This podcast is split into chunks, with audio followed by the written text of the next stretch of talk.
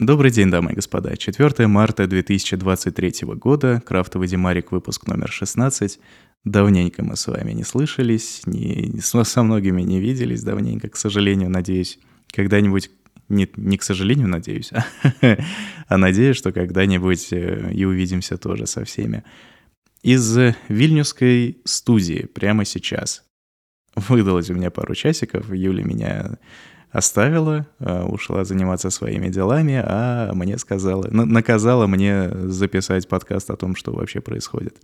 Окей, в общем, вроде со вступлением закончили, поехали.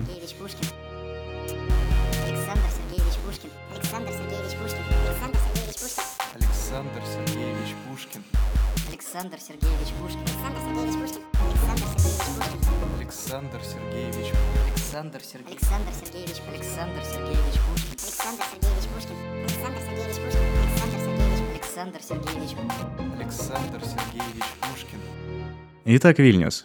Здесь мы теперь надолго, судя по всему. Я бы сказал, что город довольно комфортный для жизни, хотя поначалу так не кажется. Он кажется маленьким, серым, погода не очень. Погода, кстати, про погоду потом скажу. Но в бытовом плане для просто каждой ежедневной жизни он очень приятный, очень удобный. Во-первых, нет проблем с языком. То есть либо русский, либо английский тебе вот в большинстве случаев, в 100% случаев, в принципе, в Вильнюсе, тебе помогут. А насчет погоды, да, она бывает, скажем так, разная. Видимо, большую часть года, например, сейчас, от, от осени до весны, в основном довольно серовато и прохладно, но не так холодно, как в Москве. Например, сегодня довольно такая погода в районе нуля, то есть, в принципе, тепло, и иногда бывает даже солнце, но солнце резко может смениться тучами и градом. Просто метель с градом на несколько десятков минут, а потом хопа проходит, и опять солнышко. Но в любом случае ветерок, и нужно все еще ходить в пуховичке, в шапочке и в перчаточках. Иногда бывают интересные мероприятия. Например, сегодня, даже не сегодня, а вот вчера, сегодня и завтра — то есть от пятницы до воскресенья, проходит так называемая ярмарка Казюкаса, если ее, если это на русский язык переводить. На, на литовском это Казюко, что-то там, не помню. Это такой интересный, интересный феномен, когда много, много слов. Вообще литовский язык русскому уху довольно забавно слышать. Иногда бывают смешные слова. Конкретно это слово пришло, как я узнал, из белорусского. Есть такой святой Казимир, покровитель Литвы, и вот это уменьшительно-ласкательное — это Казюк на белорусском. В литовском прибавляется окончание «ас», получается «казюкас». Замечательно. Как непонятно что, но по, по факту ярмарка самая огромная какая-то в, в этом городе, видимо, за весь год. Продаются там в основном товары местного производства — то есть много еды. В первую очередь сыры, хлеб, баранки. Они очень здесь любят баранки.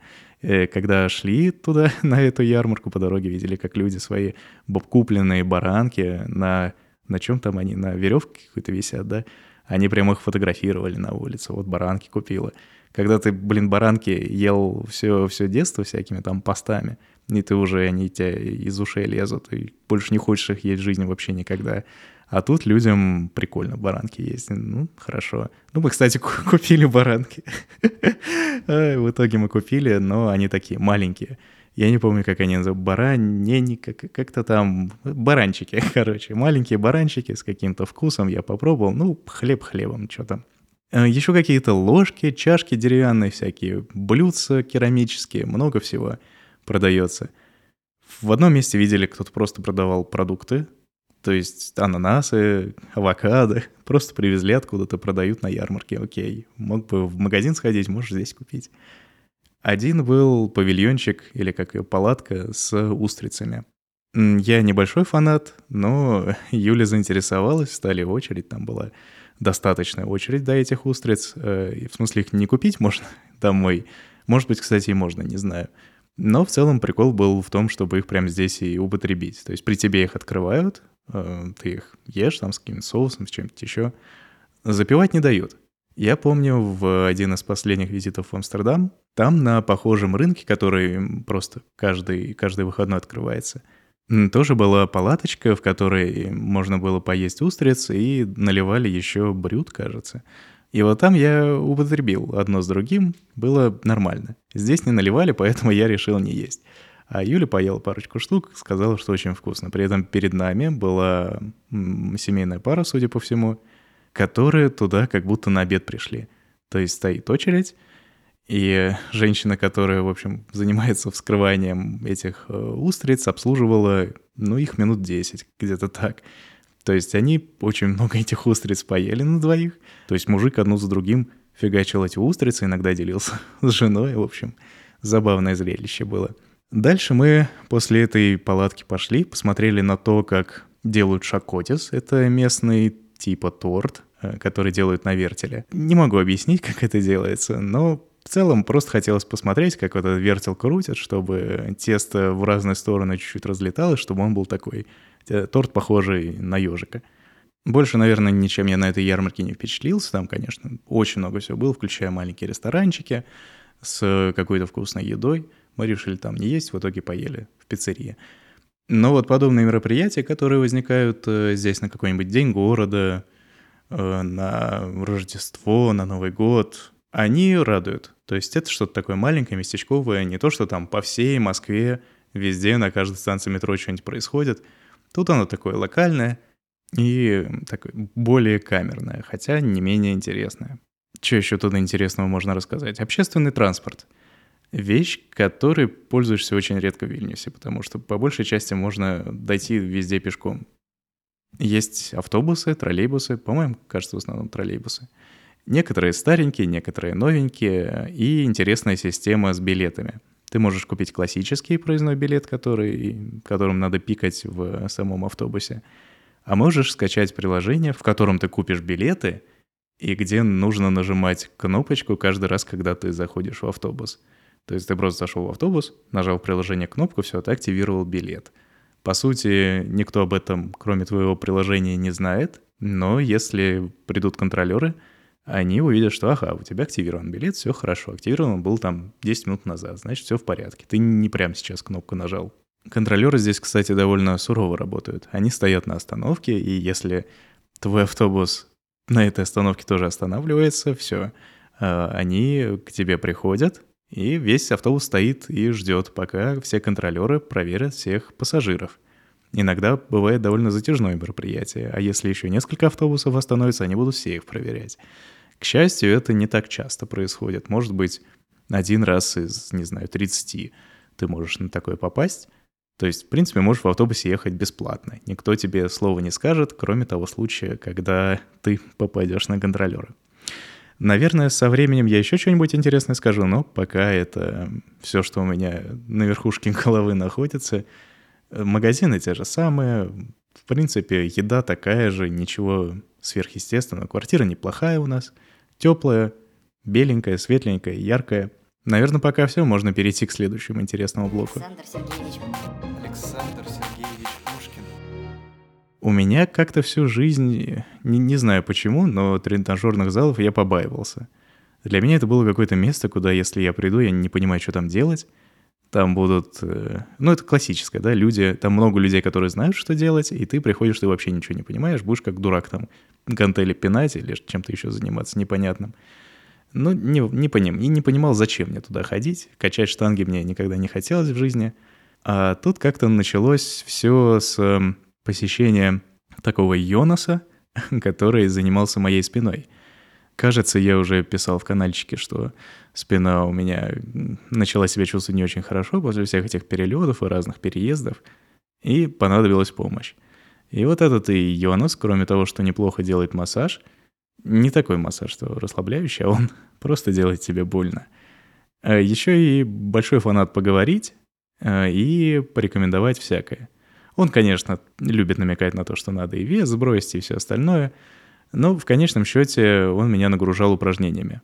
Сначала что-то нужно было делать дома, а потом в какой-то момент он сказал, что все, теперь больше особо-то нам каждую неделю видеться не обязательно, теперь мы можем видеться раз в месяц, массаж тебе не нужен, но ты теперь должен идти в спортзал и делать такое-то, такое-то. И вот первую неделю должен ходить каждый день. И это был интересный челлендж. для меня ходить в спортзал каждый день. Главным образом из-за того, что не так легко найти время на это, потому что спортзал требует где-то часа два в день. Упражнения довольно надоедливые, то есть там нужно 10, э, как их там, 10 подходов, по 10 повторений сделать, иногда по 20 повторений. Они не особо выматывающие, но просто это что-то монот... Не сильно потеешь, от этого не сильно устаешь, но какие-то части тела устают, нужно отдыхать, и все это занимает время. И вот это самое сложное. То есть не то, что ты там сильно нагружаешься, а то, что ты теряешь какую-то часть дня, которую раньше тратил на работу, например, на то, чтобы полежать, а теперь ты вместо полежать куда-то должен ехать. Справедливости ради, недолго у меня это продержалось, то есть каждый день я перестал ходить уже на следующей неделе, а потом все как-то меньше и меньше и меньше. К сожалению, сейчас не хожу практически вообще, потому что как-то и работенки припекло, и поспать подольше хочется. Ну, понимаете, да. со временем оно у меня, к сожалению, сходит на нет.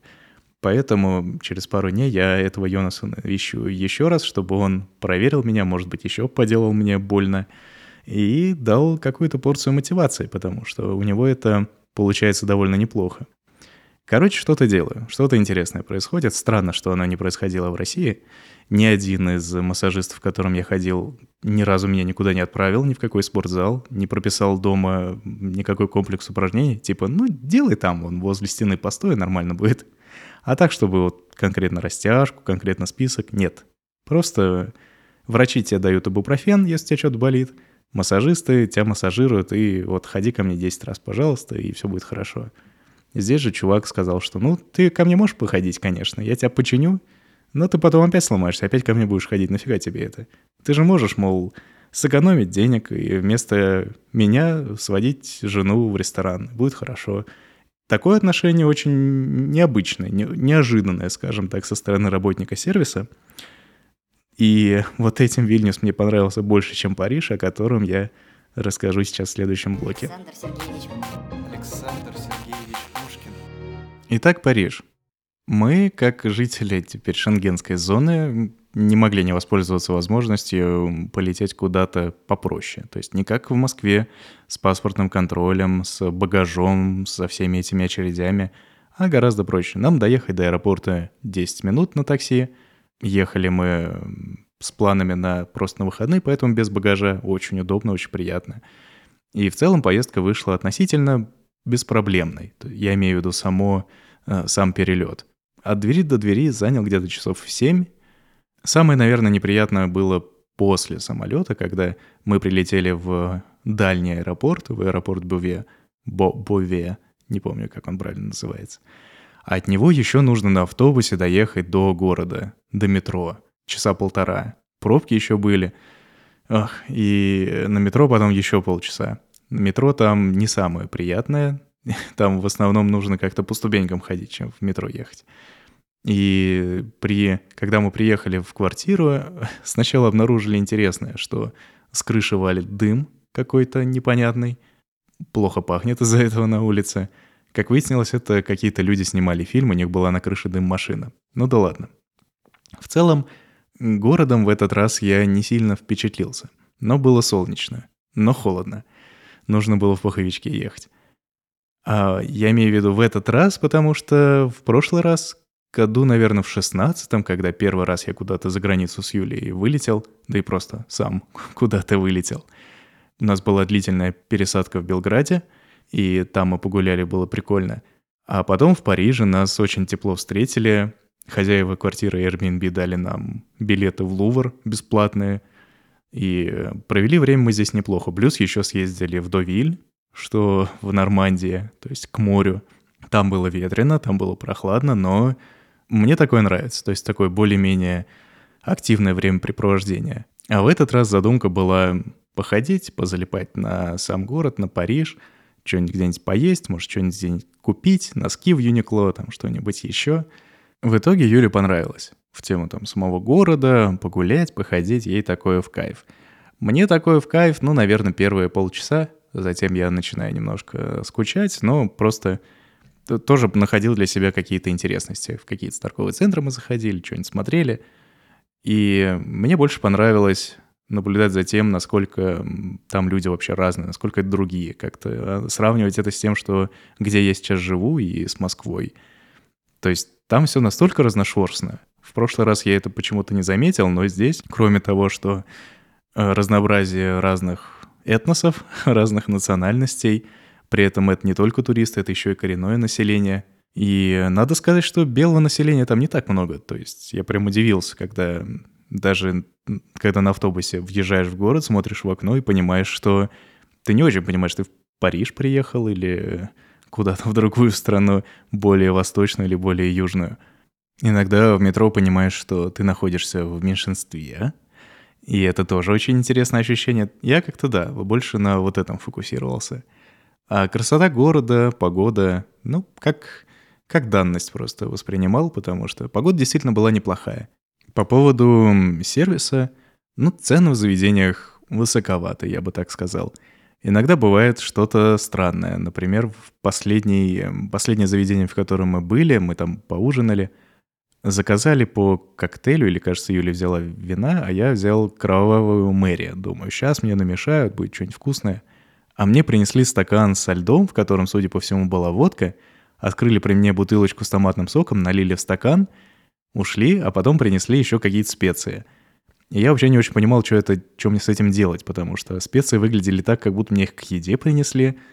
А потом Юля пришла, сказала, что это на самом деле я себе в стакан должен добавлять. Это типа сам себе намешай. 10 евро коктейль стоил. Я такой в общаге пил. Сколько там, лет 15 назад, да? Ну да ладно, в итоге было вкусно, хотя я себе там намешал барматухи, дай боже. Наверное, самое-самое, что отложилось в голове, это наш опыт со съемом квартиры.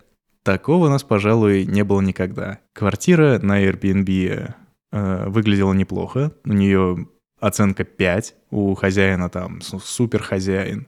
Э, Отзывы 40 положительных отзывов, все супер, куча звездочек, куча все, все ничего не предвещает. Приехали в квартиру, выглядит замечательно, все, что заявлено, все есть. Попили чайку, пошли гулять, вернулись, поспали, отдохнули. Просыпаемся утром, включаем... Юля идет в душ, включает там горячую воду, моется, все хорошо, выходит. Я захожу, горячей воды нет. И это утро, в которое у нас, в принципе, мы не планировали долго находиться дома, а планировали пойти гулять. Я ре- немножко решил подождать, потому что понял, что, ну, наверное, где-то есть резервуар с горячей водой. Наверное, какой-то бойлер, где-то ее греет. Наверное, сейчас нагреет. И он не нагрел, и хозяин решил в это утро быть, ну, как бы менее общительным. В итоге получилось так, что мылся я, подогрев воду в ковшике, в чайничке и смешав ее в помойном ведре. Тазиков-то никаких нет. Зачем гостям тазики? Вот вам парочка помойных ведер, можете использовать одно из них. А, Это было настолько унизительным, что, наверное, не выходит у меня из головы до сих пор такой опыт. То есть ты заплатил кучу денег и э, моешься, моешься из помойки кипяточком. Ну вот этим вот. Как, как в Москве, когда воду отключают, да, все вот это вот. Хозяин в итоге ответил часов через пять, сказал, что а, бойлер будет греться типа следующую ночь. То есть схема такая, есть бойлер на 100 литров якобы, и он греется раз в сутки. Если ты потратил воды больше, чем надо утром, все, ты весь оставшийся день без нее. Я был немножко ошеломлен этим сообщением, переспросил его еще раз, типа, правильно ли я понял? Ну, во-первых, сказал, что хорошо бы такое сразу говорить, потому что мы не были предупреждены об этом. Он чуть подумал, сказал, ну, давай, пришли мне фотку электрощитка, и я покажу, какую кнопку нажать, чтобы весь день горячка была. Ну, окей, вечером прислали, состыковали, все, все в порядке. В итоге там через 12 часов после того, как горячая вода исчезла, она у нас появилась обратно. Как потом выяснилось, бойлер каждую ночь переходит обратно в автоматический режим, и нужно его каждый день там ходить включать, но это, это уже мелочи. А не мелочи было, ну, что я в конечном счете осознал, что, что что-то не то произошло. Я заплатил кругленькую сумму, а получил э, помойку какую-то. И говорю, ну, а что насчет типа так и так, такая-то ситуация, мне пришлось так-то выкручиваться. Может быть, там compensation какой-нибудь, нет? И он думал где-то сутки, больше суток, и сказал, что ну не, не могу, потому что все же работает, вода есть, все в порядке. И если что, если хочешь, пиши вон в Airbnb, может, тебе они там разрулят что-нибудь. Я как-то с ним решил не эскалировать этот вопрос, сказал окей. После выселения написал в поддержку, потому что во время как бы во время пребывания там не очень хотелось эскалировать конфликт до Airbnb, потому что вдруг они ему там что-то, он перестанет там ответить, ну-ка, обидится, хер его знает, непонятно, что там может случиться. Ну, а мне как бы что, у меня уже все, все проблемы, которые могли быть со мной уже произошли, можно дальше оттянуться, гулять и позабыть об этом. По дороге домой решил написать, описал ситуацию так и сяк. И Airbnb от, отреагировал тоже странно. Они пошли типа расследовать, видимо, просто у него спросили и вернулись ко мне с тем, что нет, все в порядке, просто такая особенность, надо подождать нагрев воды. А хозяин, кстати, вам довольно быстро все помог. И закрыли кейс. То есть, когда ты пишешь в Airbnb какой-то какой-то запрос, тебе говорят, сейчас, да, посмотрим. Присылайте фотки, если есть какие-то. Я спросил, какие фотки я могу прислать? Фотки холодной воды или чего? Говорит, нет, ну нормально, все, ладно, у вас у нас все есть, там есть этот, все задокументировано в диалоге с э, хозяином, потому что все это делается через Airbnb. Я подумал, что ну там же все написано, там же есть время, когда я написал, когда он ответил. Вся ситуация там. И нет, в итоге ко мне возвращается с тем, что все в порядке, это вообще никакой не случай для компенсации. Сори за неудобство, но вот так. И кейс закрывают. И ты его должен опять переоткрывать, чтобы как бы я не договорила. Эй. В общем, я так пару раз сделал, то есть написал им, что так и сяк, у меня же как бы... Вы же понимаете, что произошло вообще? И в ответ, нет, не, не можем, не можем рефанд сделать вам никакой, ни частичный, ничего вообще не можем делать. И в итоге с Юлей решили, давай-ка им напишем такую телегу, что мы там вообще, я больше вообще вами пользоваться не буду, я в букингу иду, буду только в отеле жить теперь. И только после этого мне 60 евро промокод дали с барского плеча на следующее бронирование. Очень приятно. Ну как приятно? Неприятно, что подобные ситуации с тобой могут возникнуть, ты их никак не можешь предвидеть, и в итоге впечатление у тебя на всю оставшуюся жизнь остается, а с проблемой ты в итоге один на один. И как клиент ты остаешься неправ.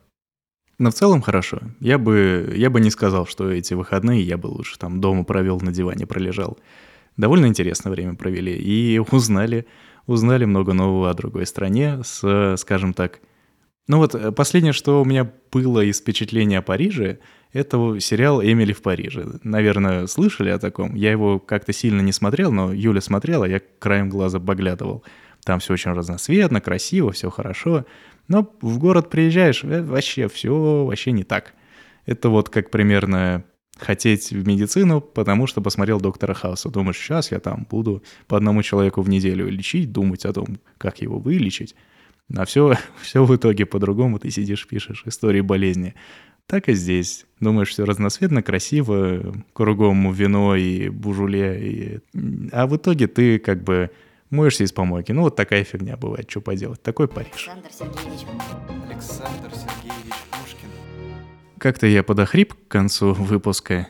Сказывается, что практики давно не было, и плюс прохладненько все-таки сегодня за окном, и э, нахватался слегка холодного воздуха, но я надеюсь, что вы получили свою порцию интересной информации от крафтового Димарика, и надеюсь, что будем встречаться чаще. В прошлый раз, кажется, я говорил то же самое. Сейчас встречаться чаще, я бы сказал, есть возможности еще меньше, и будем реалистами, ну, Хотелось бы раз в месяц, по крайней мере. И чуть-чуть почаще что-нибудь пописывать в каналчик. Все, пока, услышимся. Пушкин. Александр Сергеевич Пушкин. Александр Сергеевич Пушкин. Александр Сергеевич. Александр Сергеевич. Александр Сергеевич Пушкин. Александр Сергеевич Пушкин. Александр Сергеевич Пушкин. Александр Сергеевич Пушкин. Александр Сергеевич. Александр Сергеевич Пушкин.